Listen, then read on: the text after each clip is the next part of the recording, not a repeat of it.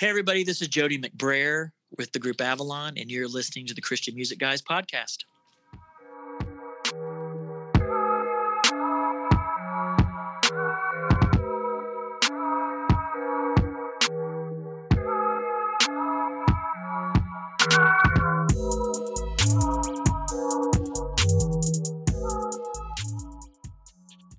Hey everyone, welcome back to the Christian Music Guys podcast, a podcast that is by Christian music fans for Christian music fans. What's up, Jacob? What's up, Chris? Happy 22222. That's a mouthful. Two two two two two two. 222. Happy 22, Happy everybody. 22. I don't, I don't know what's significant about that other than the fact that it's cool. Happy deuces. Uh, this I- day will never happen again in twos. Correct. Correct. Uh, Correct. Not not until 2222. It's going to be a couple hundred years. Yes, we'll be gone. Wait, you just said 2,222, which is 2020. Wait, 20. Um, wait, hold on. I'm so I'm really confused now. Yeah, 200 years from now, right? That's oh, what yeah, it is. 22. In 22. 200 years, it'll Okay, yeah, I, I get what There you're we saying. go. I- I- okay, I got you. So if you're listening to this in 200 years, then there you go. Thanks for tuning in. We know that this is the riveting information that you tune into the Christian Music Guys podcast for. Well, actually, as we're recording this, the Olympics are closing. Closing ceremonies are going on. So, did you guys get into the Olympics much this year at all? Did you is it, did you guys watch it? A little bit. I I caught some curling and some bobsledding. Love curling, man. And the only reason I turned curling on was because you called me and was like, "Hey, there's this girl from Sweden, and she looks like your wife." yeah, I forgot about that. Well, my, uh, my kids were freaking out, going, "It's Aunt Jessica! Look!" Uh, so I turned it on, and I was like, "Hey, Jess, look." Like Jesse says, this looks like you, and she's like, gives me this look, and she's like, "I don't know if I see it." I feel That's like I fun. never. Anytime someone tells me I look like somebody, I feel like I never look like that person. Yeah. You know. oh yeah. I've watched some skiing, a little bit of figure skating, but other than that, I watched the Summer Olympics a lot more than I have the Winter Olympics.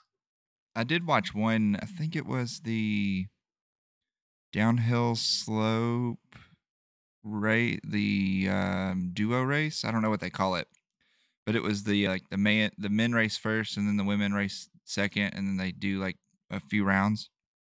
And uh, U.S. won gold, and it was a a guy I can't remember his name, but he was 40 years old, and he thought he wasn't going to be able to race anymore. He had what he thought was his last race prior that day and then he got called to race this duo race and before they interviewed him and he was crying being like I don't think I can do this another 4 years and be able to do the Olympics in 4 years but he got to race again and they crushed it they won gold so he not only was this his first medal but he won gold.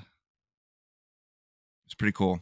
Yeah, those are the like those are the stories that you love to watch. Those those either it's an underdog story or the against all odds story. I, I mean, that's I think that's what I enjoy the most about the Olympics. I, I always watch curling. I love I like curling. It, it my family hates it, but I watch it. It's fascinating to me. And I met there's a guy on the U.S. team named Matt Hamilton. I met when I was in Wisconsin at a restaurant one time, and so I just thought that was cool. And so I watch it every year just to watch him. And the cool thing is about curling, I mean, it's not super physically demanding, so those people can play into their 60s. Yeah. You know, it's like the athletes can just keep going. So that's fun. And I watched a little bit of the snowboarding in the half pipe just so I could kind of see Shaun Yeah, White yeah. on his last run. That was real. I mean, he didn't win, obviously, but uh, it was cool. I, to, just to see the appreciation that he got from all the other athletes was pretty cool. Yeah, I was just watching the some of the closing ceremony, and they did an interview with him,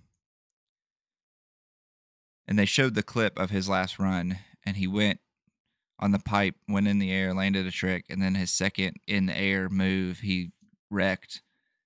And he was just talking about like how he knew that was his last one and he wanted to try to see he wanted to be like hey this 35 year old can still do the trick that all the young guys do but he couldn't even try it because he was going to do that on his third pop up in the air and i don't know it, that's that's like we grew up on Shaun White so it's crazy to think that he is retiring Yeah, man. Listen, Shaun, if you're listening, this is the age where you start a podcast with your brothers. Okay, like Yeah. this is the age where you put the sports behind your brother.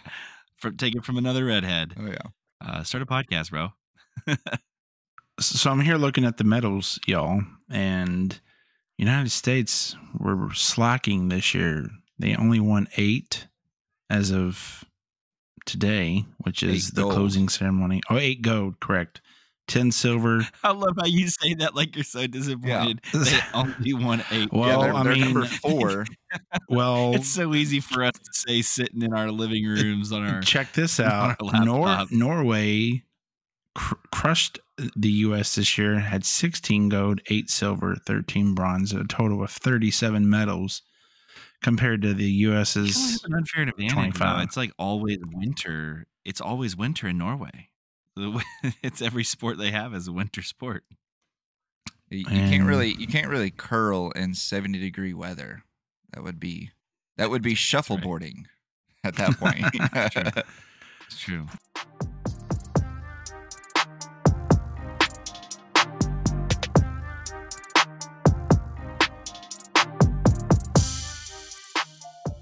A few weeks ago, we had the opportunity to sit down with Jody McBrayer from Avalon. Now, Avalon's a band that all three of us grew up listening to on the radio, and uh, Jody was super kind to take the time out of his busy schedule and uh, spend about an hour with us. Like I said, we grew up listening to Avalon. I feel like most people that listen to this podcast because they're Christian music fans will know who Avalon is, and they've had they've had quite a few hits over the years. 23 number 1 hits. 23.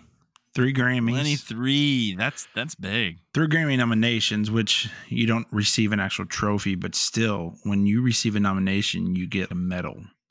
And so that's pretty sweet. And they're Grammys. and then three Dove Awards. And Jody is uh got an amazing voice. He's one of the I say we've talked about it a few times. one of the Christian male vocalists when they sing you you know who it is. And there's probably five on on this hand that we could talk about that have those voices when they sing you just know who they are, correct? Yep. Yeah, I agree. And for the people listening, when Jacob just said on this hand, he held up a hand. So just imagine five fingers. Yeah. Yeah.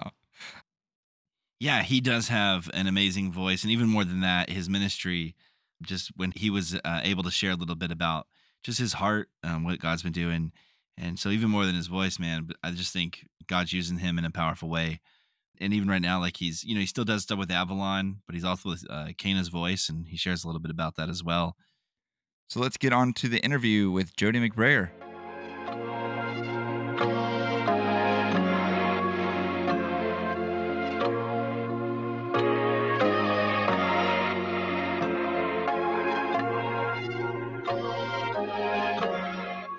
Well, hey, Jody, thanks for being here with us today. We're super excited. Thanks for taking the time. Uh, I know that you had a lot going on today with some sink explosions and stuff. So thanks for issue. thanks Yeah. for stepping away from your plumbing issues to spend some time with us. No, thanks for asking me. I listen, I I actually fixed it. Anytime I can do stuff like that, I you know, my I think my wife is completely impressed anytime I do anything around the house, you know. She's like, "Wow, you fixed that." Or, "Oh, you did," you know. And I had to get under there and take the trap off and Mm. you know, all that stuff. So, it was it was like I was impressed. Yeah. Now, do You're like, do you ever do what I do? Try to make something that's not that big a deal a little bit bigger of a deal, so you'll get praised a little more. Have you ever done that? You know. Yeah, you know, my wife is really smart, dude. Like she just yours probably isn't, but I, I don't even know. If, are you married? I'm assuming you're married. Yeah, yeah, yeah, yeah. My wife is us are. smart. She knows how much work things take. But I- you know, we do. I do the lion shit. Like I'm, I do the laundry around the house. I do most of the cooking. Um, I'm pretty OCD, so I like I'm the kind of guy that gets up in the morning, makes his bed, and you know all that stuff. So I, I try to I try to run a tight ship. So when things fall apart, like the sink, that's why I, people. I guess they weren't here. They didn't hear this, but I missed our initial call time because I had a plunger in a sink trying to unstop a drain before my dishwasher exploded. It was like everything that could go wrong did. But we're here. This is this is why we have YouTube. We can fix those kind of things, right? now I do that all the I do that for car stuff. Yeah. You know, Oh, once my my car just ran out of warranty, so I'm like, oh, I'm pretty much gonna do everything on YouTube now. Yep, Oh, yeah. absolutely, absolutely. Well, Jody, we'll just kind of jump in and get to it. So, our podcast, we are music fans and have listened to Christian music our whole life, and so uh, we're excited to have you here. And I know fans of Avalon and fans of Jody McBrayer are gonna want to know. I think the biggest question to start with, thinking about your career and everything, who you got for the Super Bowl, man? Bengals or Rams? Oh man. Well, okay. So let me be completely honest and say, first of all, that I'm an SEC college ball fan. Like I'm not a huge Mm. NFL fan. So I mean, I grew up in Florida. Um, my family were Gators, so I'm a big Gator, even though we stink this year. And uh, you know, but but in the same respect, I've been an artist in residence at a church in Cincinnati for the last two years.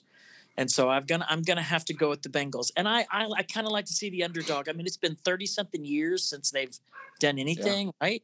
yeah, So yeah, I I, I got to go for the Bengals, man. yeah, most definitely. That's a good choice. Underdog all the way. Oh yeah.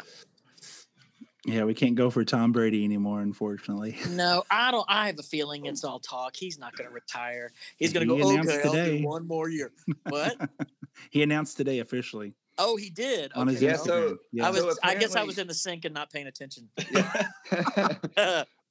so apparently he was going to he has a hulu special or a netflix special like a some type of show and he was going to announce it on there and then it got leaked and he got super upset about it and then ended up just doing it on an instagram post Oh, that's just okay, what i heard Yeah, I mean, you guys. So, did any of you guys play? Did you play ball in school? Any of you?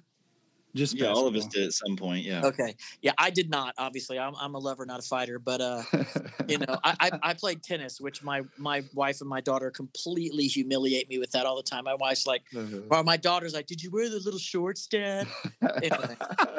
uh, but I loved I love football, and I, I've always loved watching. And I've and I, I have friends. My spiritual mentor, his name is Tim Johnson. He played for the Washington Redskins and actually has a Super Bowl ring from the Redskins, and uh, which they're not called the Redskins anymore now. They're just called what are they called? I don't know. um, i don't they, know the- they have a new politically correct name. team.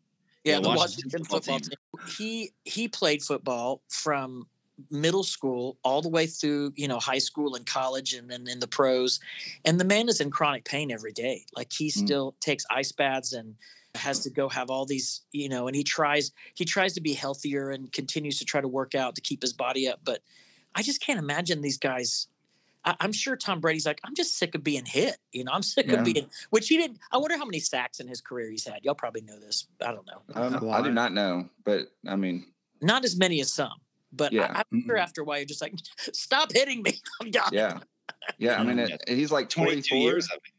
Yeah, Is he- 22 Yeah. years. Yeah. yeah That's a long time on that body, man. Yeah, oh yeah a lot of hits. Yep. See, sure. that, that's why I was a cheerleader in high school. I didn't have to deal with any of that. well, let's be honest.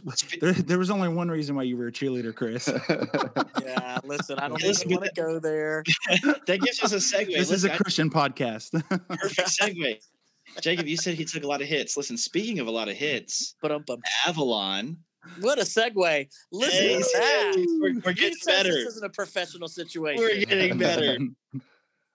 so, let's go. Let's go back to your days with Truth. My, Truth, the beginning. How how did that come about, and then how did Avalon happen? Truth has had so many great singers. What, Natalie Grant, Russ Lee. Mhm. Wasn't there? A, wasn't there a girl from some country? Some country group. Karen Fairchild. Karen and I sang together actually. Well, actually, I sang with all those people. Yeah, truth. You know, if people, there's a lot of it's it's interesting because there's a whole generation of people now that don't have never heard of truth before. But when I was in college back before when dinosaurs walked the earth, before the earth cooled, truth was a big deal, man. It was like boot camp for Christian musicians, both singers and instrumentalists. You know, I mean, Right. some of the most talented, I think, like Carrie Underwood's MD is the Ch- Mark is Mark Childers, and he's a bass player, and you know Dana Capolino played guitar. He played for Point of Grace and plays session work. I mean, there's so many Yeah. unbelievable. I mean, the list goes on and on and on. Mhm. People's names that you may not recognize, but David Cleveland. David Cleveland played guitar for Truth. I I don't. I- would love to know how many professional like country records and Christian records David Cleveland's played on. He's Was Dave Yeah. Cleveland? Was he guitar player for Crystal Lewis too? Yes, he did. He played Crystal. Yep, and he actually went. We were on tour with him when we did our tour with Crystal because we did the gold tour with her. David was on that tour. I forgot about that. Okay, You're cool. so brilliant musicians, and we did like. I mean, we never went home except for like two weeks at Christmas. We just lived on a bus with 16 other people, and it was wonderfully awful, you know. Yeah, yeah. but uh, it, it was great, and it taught me a lot about what life was like to live on the road. I came right out of college into truth and learned a lot of really difficult but really valuable lessons while I was out there. It's good. Hmm. Well, so how did the Avalon thing happen? So okay, so I was in truth from I, I graduated oh, from college in '91, so '91 and '92, and then I left in '92, which I wrote a book. We'll get to the book eventually, but all this is in the book because the book is Mhm. kind of autobiographical and it talks about why I left truth and the situations surrounding that. And there's honestly a amazing prodigal story there with my father, so it's worth reading about. But Sure. I, I moved to California for two and a half years and worked for worked for Disney, but I was in their talent booking and show production stuff, and I hate it. was awful. I hated it. Yeah. Was you ever Mickey Mouse? No, Oh, no, you couldn't get me. You could. There's not enough money in the world to put me in one of those costumes. mhm. But you do have the high voice to be able to pull Mickey off. What? What are you trying to say, Christopher? Your your range is up there. I don't so have like you, like that. you Oh, can easily. Who was that? That was good. Who did that? that was Jacob. That was good, Jacob.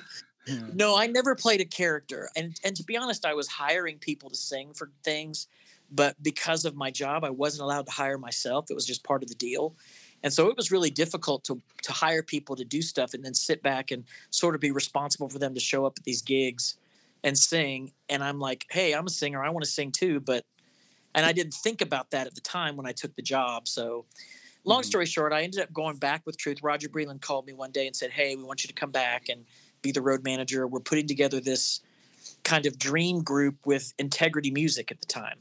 Integrity had an artist roster, and he said, Would you be interested in coming back? And the group was going to be Natalie Grant, myself, Janna Long, Janna Potter, Mhm. um, who's in Avalon with me, and then a guy named, well, Jason Breland, Roger's son, Brad Paisley, not Brad Paisley, Brad Paisley, the country singer.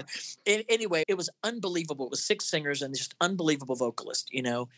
And so I went out there and, and and we and we made the one album, which was really kind of a departure for Truth. It was very pop, very aggressive. Like I listened to it now and I'm like, why are we screaming? It just was in your face, and it wasn't well received. I think people had a concept and an idea of what truth should be, and it just wasn't for most people. Mhm.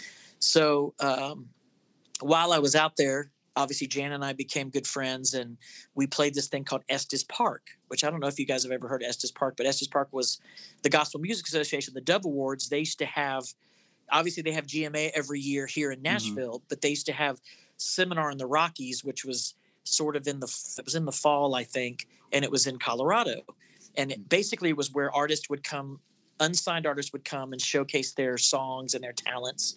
And Okay. that's where a lot of artists got their start. Nichole Nordeman, Steven Curtis Chapman. I mean, major artists got their start there. They don't do it anymore, which is really Hmm. sad.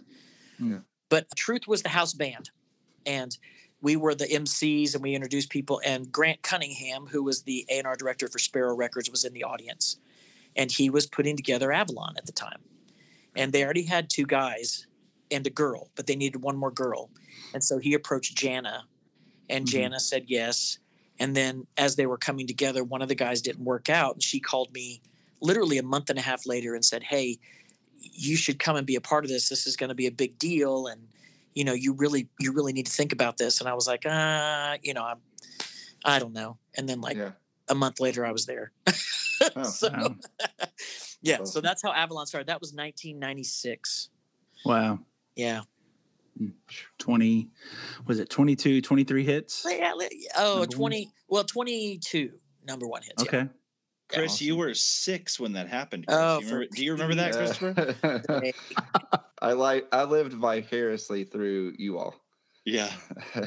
six years. I see. I could be your dad. We were joking about that earlier, but I could. But no, I- it. To, you know, Avalon was. It, we were we came up at a time when Christian music was it, it was the golden age of Christian music, man. I just sure I remember going to the Dove Awards, and they were at the what at the time was called the GEC, the Gaylord Entertainment Center. Now it's Bridgestone Arena, but they would pack that place out, and it was it was massive. I mean, it was just huge, and it's so different now. It's changed so much. Uh, streaming really kind of changed everything. When iTunes came on the scene and streaming came on the scene, it just about broke Christian music. They they adapted and they figured it out for the most part, but yeah, and and Avalon was kind of phasing out right as that was coming up. So this is off this is off our script but have you have you seen that documentary the jesus music you know, I've seen the previews for it, but I have not watched it yet, and I, I've heard people say it's great. But it is great but did they touch it- on that? yeah the well they talked about just how christian music from the start how it used to be called jesus music and then now it's you know ccm and the money that came in from ccm and, and you guys were all like a split. They showed like clips of all the 90s bands like jars of clay and audio a and they showed avalon just like clips you know real snippets and uh, just of how it blew up like you said in the 90s um, especially with Steven Curtis Chapman and Michael W. Smith. They were like, well, and Amy Grant, but it was Amy was around. She was huge when I was in high school. You know what I mean? in the Like, I remember- 80s, yeah. So she was kind of different. She's sort of, I don't know what you call her. She like she's a heritage Grandfather, or a, uh, what'd you say? grandfathered in. Yeah. Well, I mean, she is she is the grandmother of Christian music. She Yeah. can't She be is, called yeah. that, but yeah, no. you know, I mean, I, I I went to Night of Joy at Disney World when I was 16 and heard her play in front of the castle, and I remember saying, "I'm going to do that one day." You know, not mm-hmm. even having a clue about what the spiritual aspect of it was. I just wanted to do that. They used to spend so much money, dude, and they had that, and it was blowing up so much that these big New York and LA record companies were buying the Christian labels out. So EMI mm-hmm. bought out Sparrow, and Sony bought out Provident, and it just didn't I- Virgin Records buy out some some too, or I don't think Vir- I don't know that Virgin was around back then. oh, well, like it- the late '90s. I remember DC Talk being a part of Virgin Records for something. Yeah, I may maybe maybe Virgin bought Gotee. I don't know.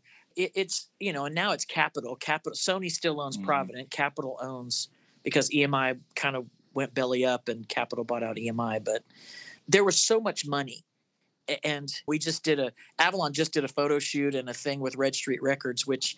Jay DeMarcus and Red Street Records. I don't know if Jay DeMarcus was with Rascal Flatts and he started Sure. a label and all that stuff. And it's interesting because he lives in that world of still wanting to spend that kind of money and we mm-hmm. kind of reined him back now we're like jay nobody does that nobody does that anymore you know Yeah. save your money we've got clothes in our closet we're good you know just because he's like let's but it's it's a lesson that you just have to learn the hard way and Yeah. and we were right on the end of it we did I mean, I thank God for. Stri- oh, I'm sorry, Chris. Go ahead.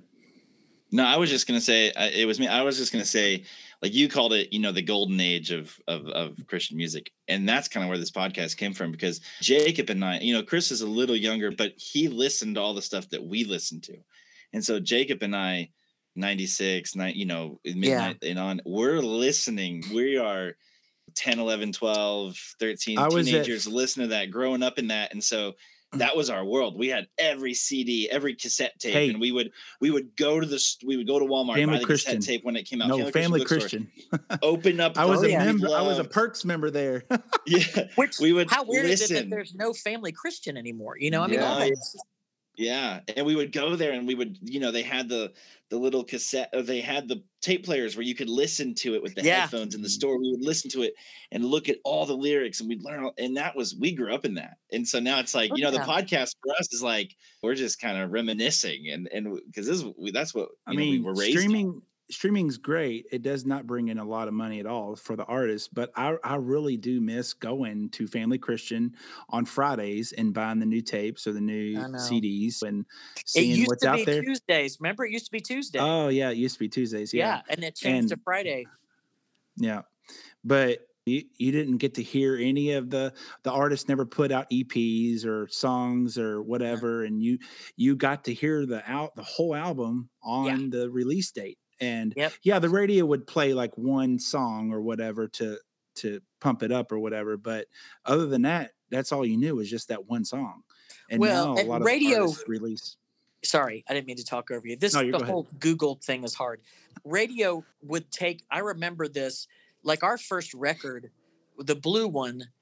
I, I don't really remember much about that one. That was the one that came out that had "Give It Up" on it and "The Greatest Story" and Mhm. Um, but the second one, the, which was really kind of the one that broke us, which you, they call it the sophomore slump. Either your second record makes you or breaks you. You know what I mean?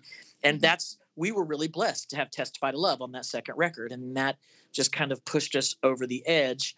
But I remember radio saying we're going to give pre-releases of your record to 10 of the main radio stations and they're going to tell us what the singles are Mm. and so you know the radio was so powerful back then it's you know i think they still think they're that powerful but they're not but back then they they dictated and there was one guy in particular who was in charge the guy that was the head of klty in dallas texas was the Yeah. largest christian station in the country Mhm. and boy if he didn't like you you didn't get played anywhere and it was so amazing that that kind of power now thankfully he loved avalon he thought we were funny which we were we were hilarious no i'm just kidding but he would have us in and to do their morning show whenever we were in town and we just all got along really well.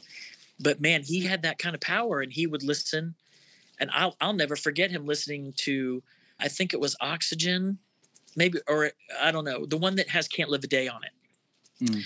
and he said I, I, we were sitting in a room with him and he listened to the record and he came in and he goes there are two hits on this record and everything else you can throw away.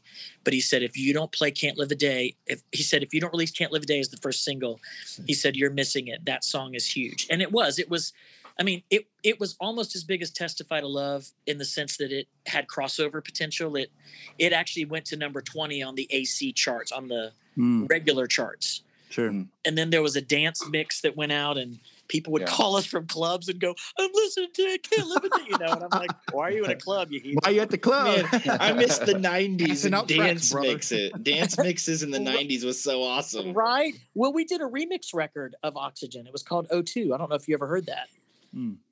I um, don't you think need- I have. okay you need to look it up it's called oxygen o2 remixed and Okay. it's on itunes and we actually had djs like dj tiesto's on there like Wow. they because this is Grant Cunningham, the guy that started Avalon with Sparrow. He said, you know, I want to do this, and it was a legitimate remix record, you guys. And we like, I remember bringing it back, and my mom listening to it. She goes, "What did they do to the songs?" You know, she couldn't understand it, but they were playing those remix songs in clubs, and it was. And I remember Wow. looking at the remix chart, and we were at number two, and Madonna was at number three. Like it was. Wow. I'm like, what the heck? This is so mm-hmm. weird, you know. Yeah, that's So crazy. there was a season for that for sure. My dog is going nuts because he's like, "Why am I not out there?" now someone i would always listen to on the radio to get you know approval or or to go buy their tapes or whatever would be do you remember john rivers and sherry rivers Well, that's who I was talking to- about, John Rivers. 20 yeah. the countdown okay 20 the Yeah. countdown magazine Yeah. yeah and then if he would say you know number whatever and i would go out and buy it because you would always just trust him and Yeah, the dude had the radio voice for sure he did, and he was the one. He was. He was. If, if John Rivers didn't like you, you didn't get played, and I don't know why it was, but he liked us. I remember Stephanie and I got married, and we went to Hawaii for our honeymoon. And we were in Hawaii, we were in Maui, and I turned on the Christian radio station in Maui, and 20 the Countdown magazine was on. And I don't remember which song was on the charts. Something was on the charts though. And he said, This next song is by Avalon. And he goes, And right now, Jody McBrayer and his new wife Stephanie are in Hawaii on their are on their honeymoon. Jody, you be really good to Stephanie or something like that. And my wife just thought I was the coolest thing ever. She's like, Oh my gosh, he just talked about you on the radio, you know. Uh, No Definitely big deal. honey, No honeymoon deal. brownie points. yeah.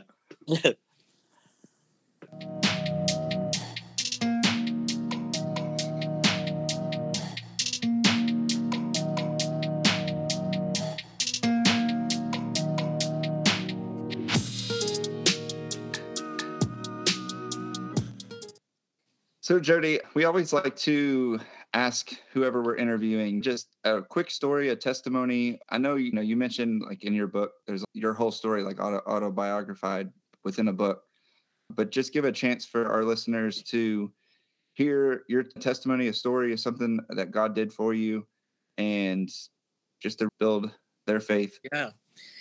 Um, well, yeah, I did write a book. The book is called So Far So Good.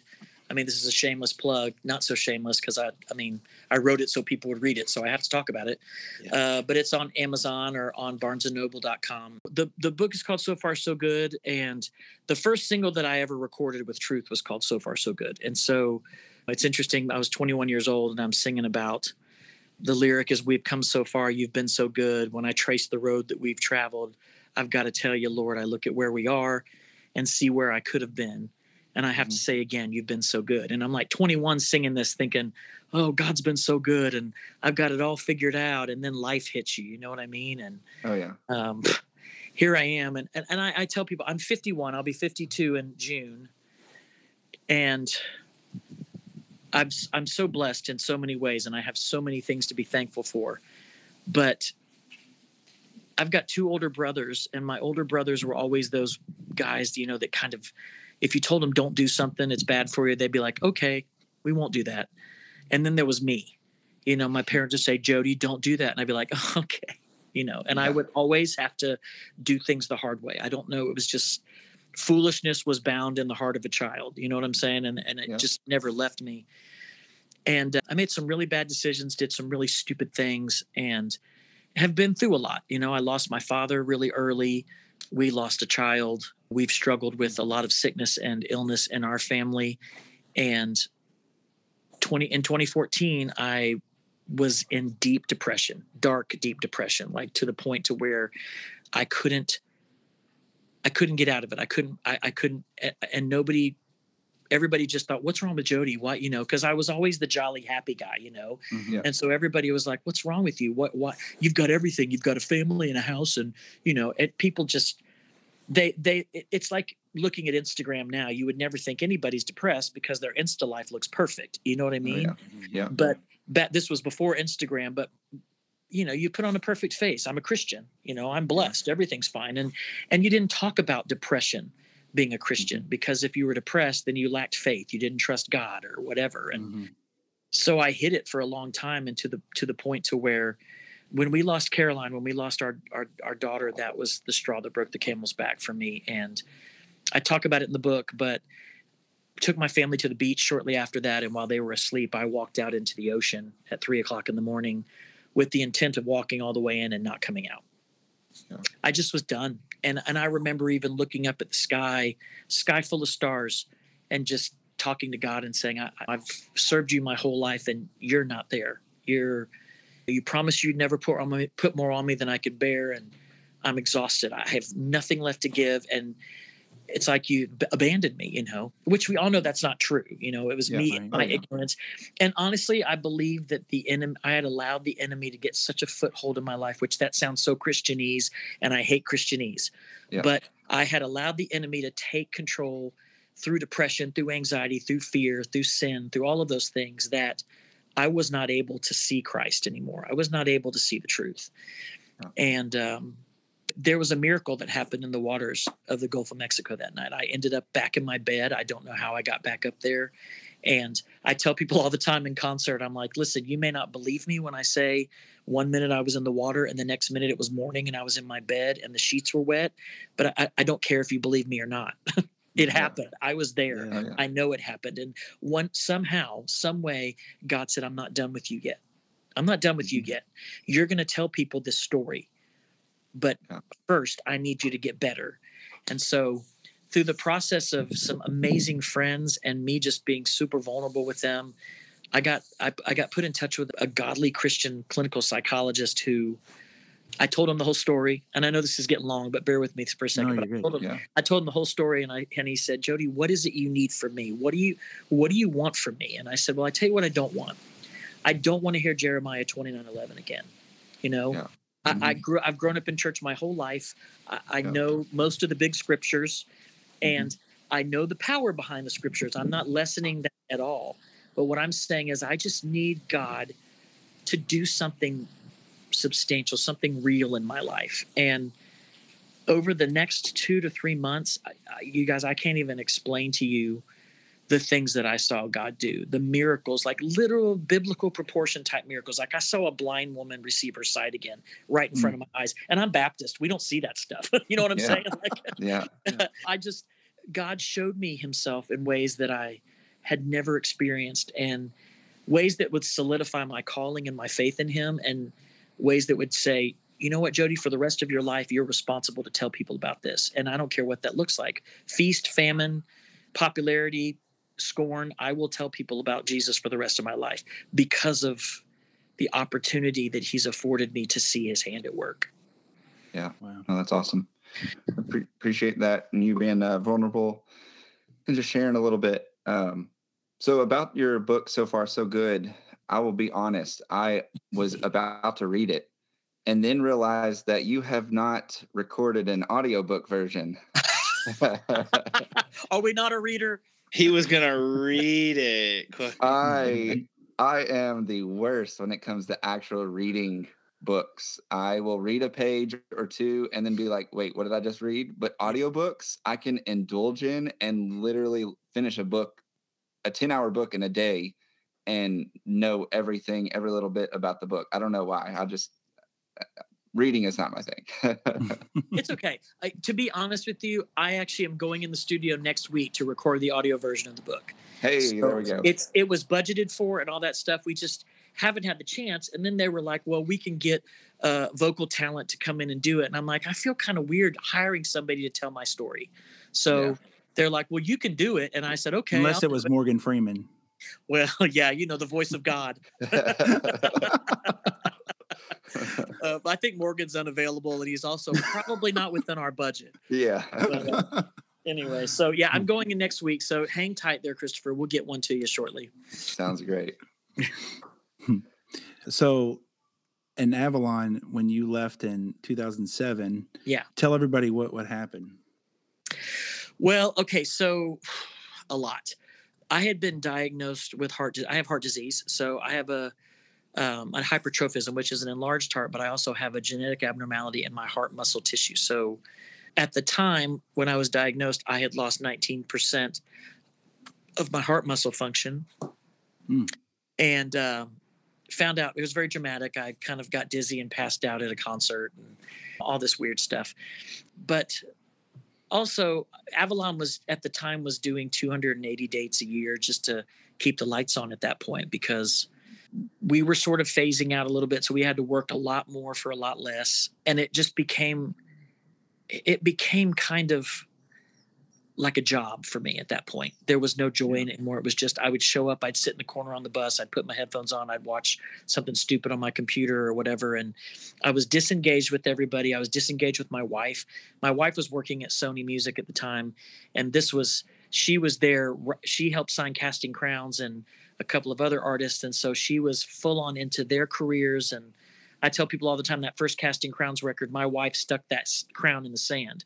She was she was as involved with them as anybody and we were mm. two ships passing in the night she was yeah. going to to, to la and i was coming home and somehow we managed to get pregnant in in that time i have no idea how but um, well yeah well i know how but there, there weren't many yeah anyway so but I was I just was burned out and started kind of following following in with a crowd. There was a crowd of musicians and people here in Nashville that were just questionable. I mean, I'd love to say that every Christian artist has their has their act together and they all do, but there was a crowd that I fell into and when she was gone, I would hang out with them and it just became a very unhealthy situation. And I, I know now that I was kind of acting out dealing with depression and all those mm. things in in my own way but it just became too much. And my wife and my doctor and everybody, well, mainly my doctor, my doctor said, listen, you can't keep going like this. You're going to die. You've got to stop. And then my wife said, we can't keep going like this. Our marriage is going to die. You've got to stop. And so I went to Janna and said, listen, I can't do anymore. I, I, I got to stop. And she was shocked. She was hurt, I think. And this was in 2007 it was July of 2007 actually. But I walked away and just started to put the broken pieces of my life and my family back together. And I'm glad I did. It was the right thing to do. And I've been married 26 years and I'm so thankful for the fact that God showed me that bit of wisdom in that time. Yeah, Wow. definitely.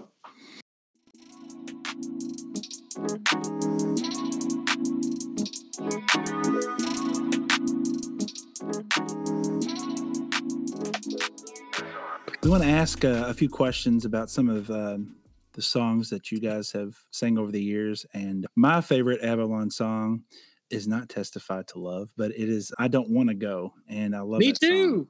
That's my Oh, favorite. sweet. That's my favorite album. I promise it is. I'm not just saying that. okay. Yeah, that's well. Besides, besides the Christmas, I love "Don't Save It All," but but my my favorite is "I Don't Want to Go," and I Me too. love. I want to know the story behind that one. Well, okay, so that was written by Jess Cates and Yancy, a girl named Yancy who does like children's music. She's brilliant. They're brilliantly talented. And that one just kind of came across the table because it was on Oxygen. And I remember we had just finished the Christmas record and we're doing PR for the Christmas record when my father passed away. So this was 2000. And uh, I think it was, is it on Oxygen or is it on in a different light? I can't remember. That's awful. Maybe somebody can look that up while I'm talking. Yeah, um, sure. Uh, anyway, so my father passed away in September, September 12th of 2000, and we had to stop production of whatever record that is because of my dad.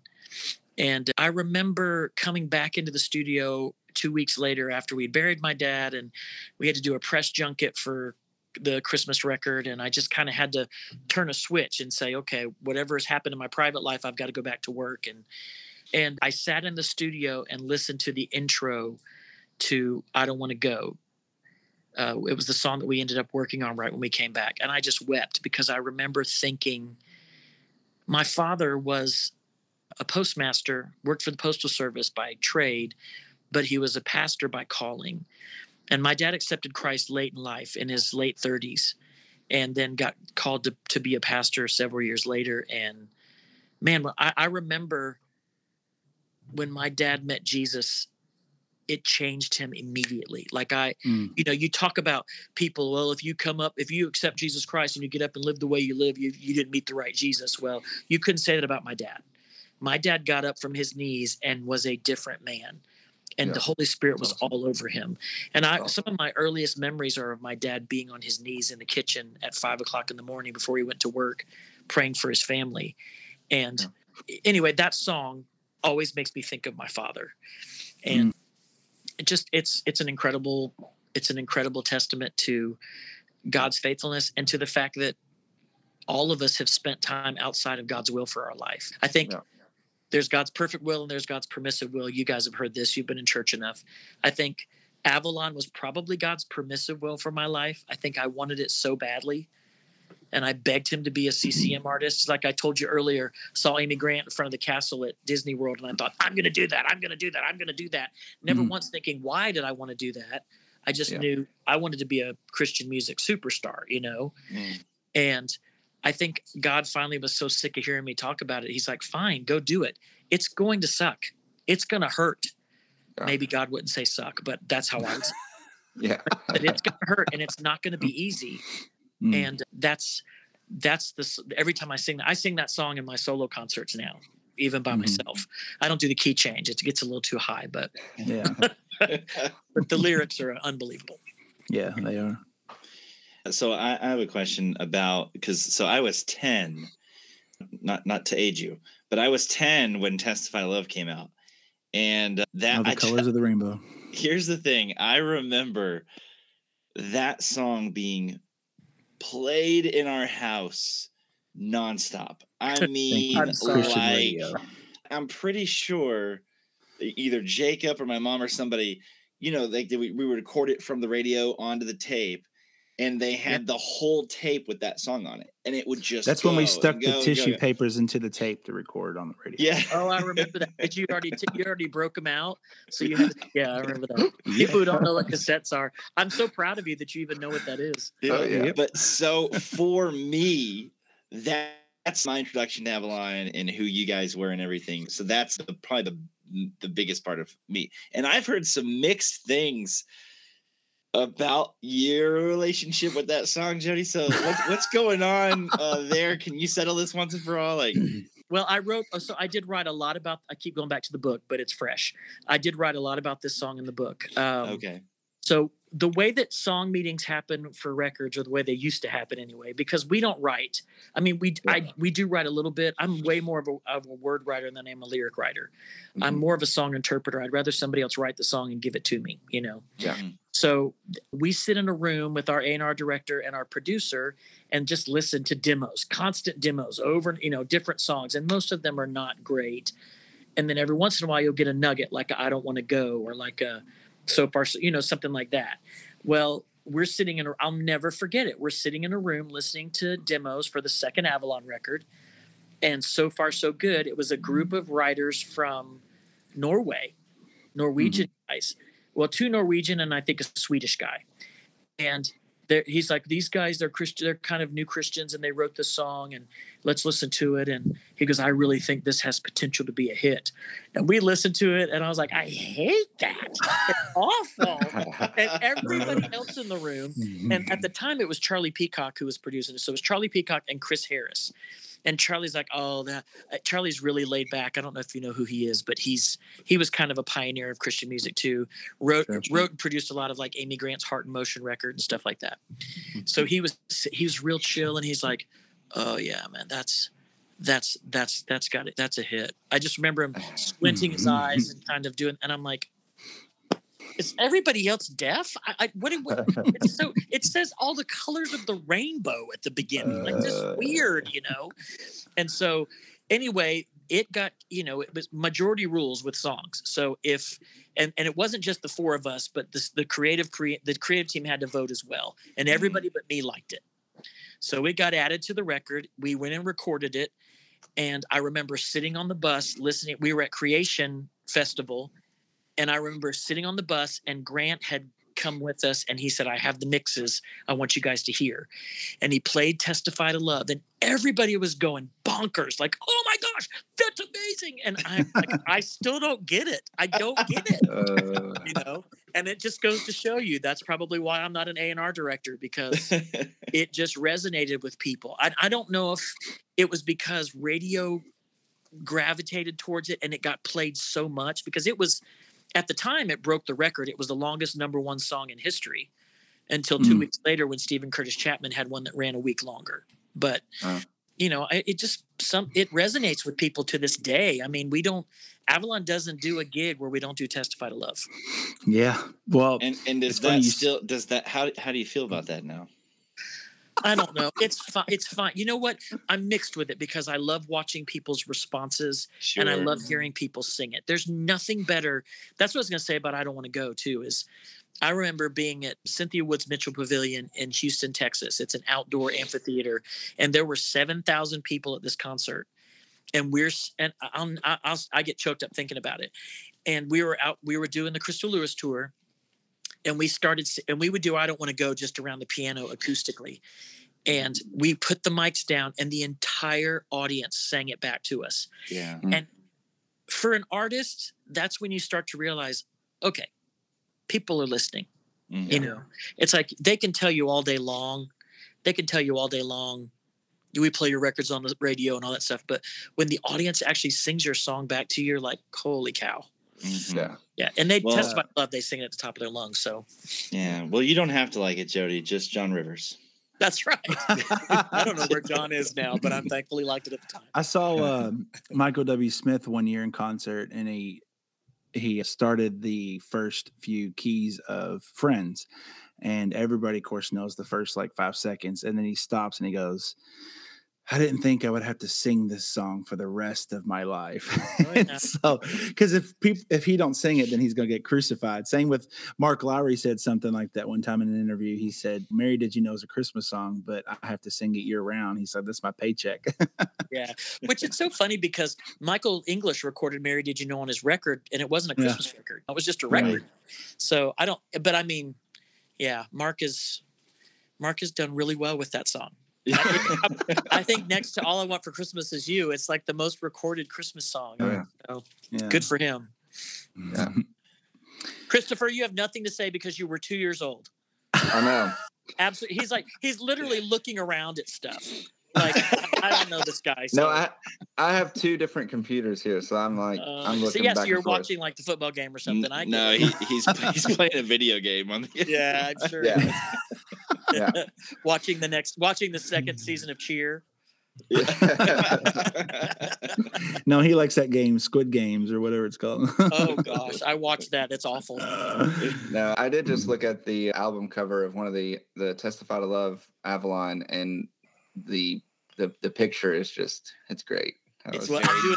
90s. I'm doing the smolder. I'm doing the smolder on that album. yeah. I was also 30 pounds lighter. Uh, so this definitely last this last part of our interview, we want to ask you as many questions as we can in 60 seconds. So just do your best to answer. Okay. Number one question: What is your favorite food? Oh gosh, hamburgers, cheeseburgers. All right, what's your Oh, favorite okay. your favorite Marvel movie? Oh gosh, uh, probably Endgame. All right. Since you don't any longer have to do the math to fly to space, when are you going to fly? Gosh, I mean, as soon as they make it commercially viable, I'm going. I love it. You would have to sing and testify to love a few more times to pay for that trip. hey, you know, I, I actually I I have a, my favorite plaque that I have upstairs in my office is a plaque that an astronaut has. He he actually flew an Avalon CD in the space shuttle, and he's got oh, like, wow. putting and it talks about how many rotations of the Earth the Avalon record made. I mean, it's like my favorite thing ever. So I'm That's awesome. I'm a space geek. That's so Mm, cool. It's Yeah. awesome. I What's may your or may favorite not have Instagram stalked you, and I knew that. So Creeper. What's your favorite TV show Oh gosh. currently? Oh, currently Star Trek Discovery. Okay. I think you what already said about this. past? Huh? Your past Oh, TV show. past. Well, any I'm a Star Trek guy. I love Star Trek. So Okay. any of Anything them. with space, right? Next Generation, eh, kind of, but I, I, I, I like Star Trek. Just, yeah, I'm a nerd. Listen, I, I'll, I'll own it. It's Yeah. all right. It's all right. I named my daughter after a Lord of the Rings character, so I'm also. a Oh, nerd. you really are a nerd. I slept through. all right, so moving on. Moving on. Uh, you already said it, but your favorite sports team, I think you already said. uh, Florida Gators for sure. and your favorite song? Favorite song ever of any? Oh, all any. time. Oh my gosh, that's like picking Testify to favorite love. star in the heaven. yeah, not testify to love. I, I think my favorite. Mm, I don't know that I can pick a favorite song, you guys. That you can't ask a musician that. They're, Yeah, they're- yeah. I I- just I've- like any.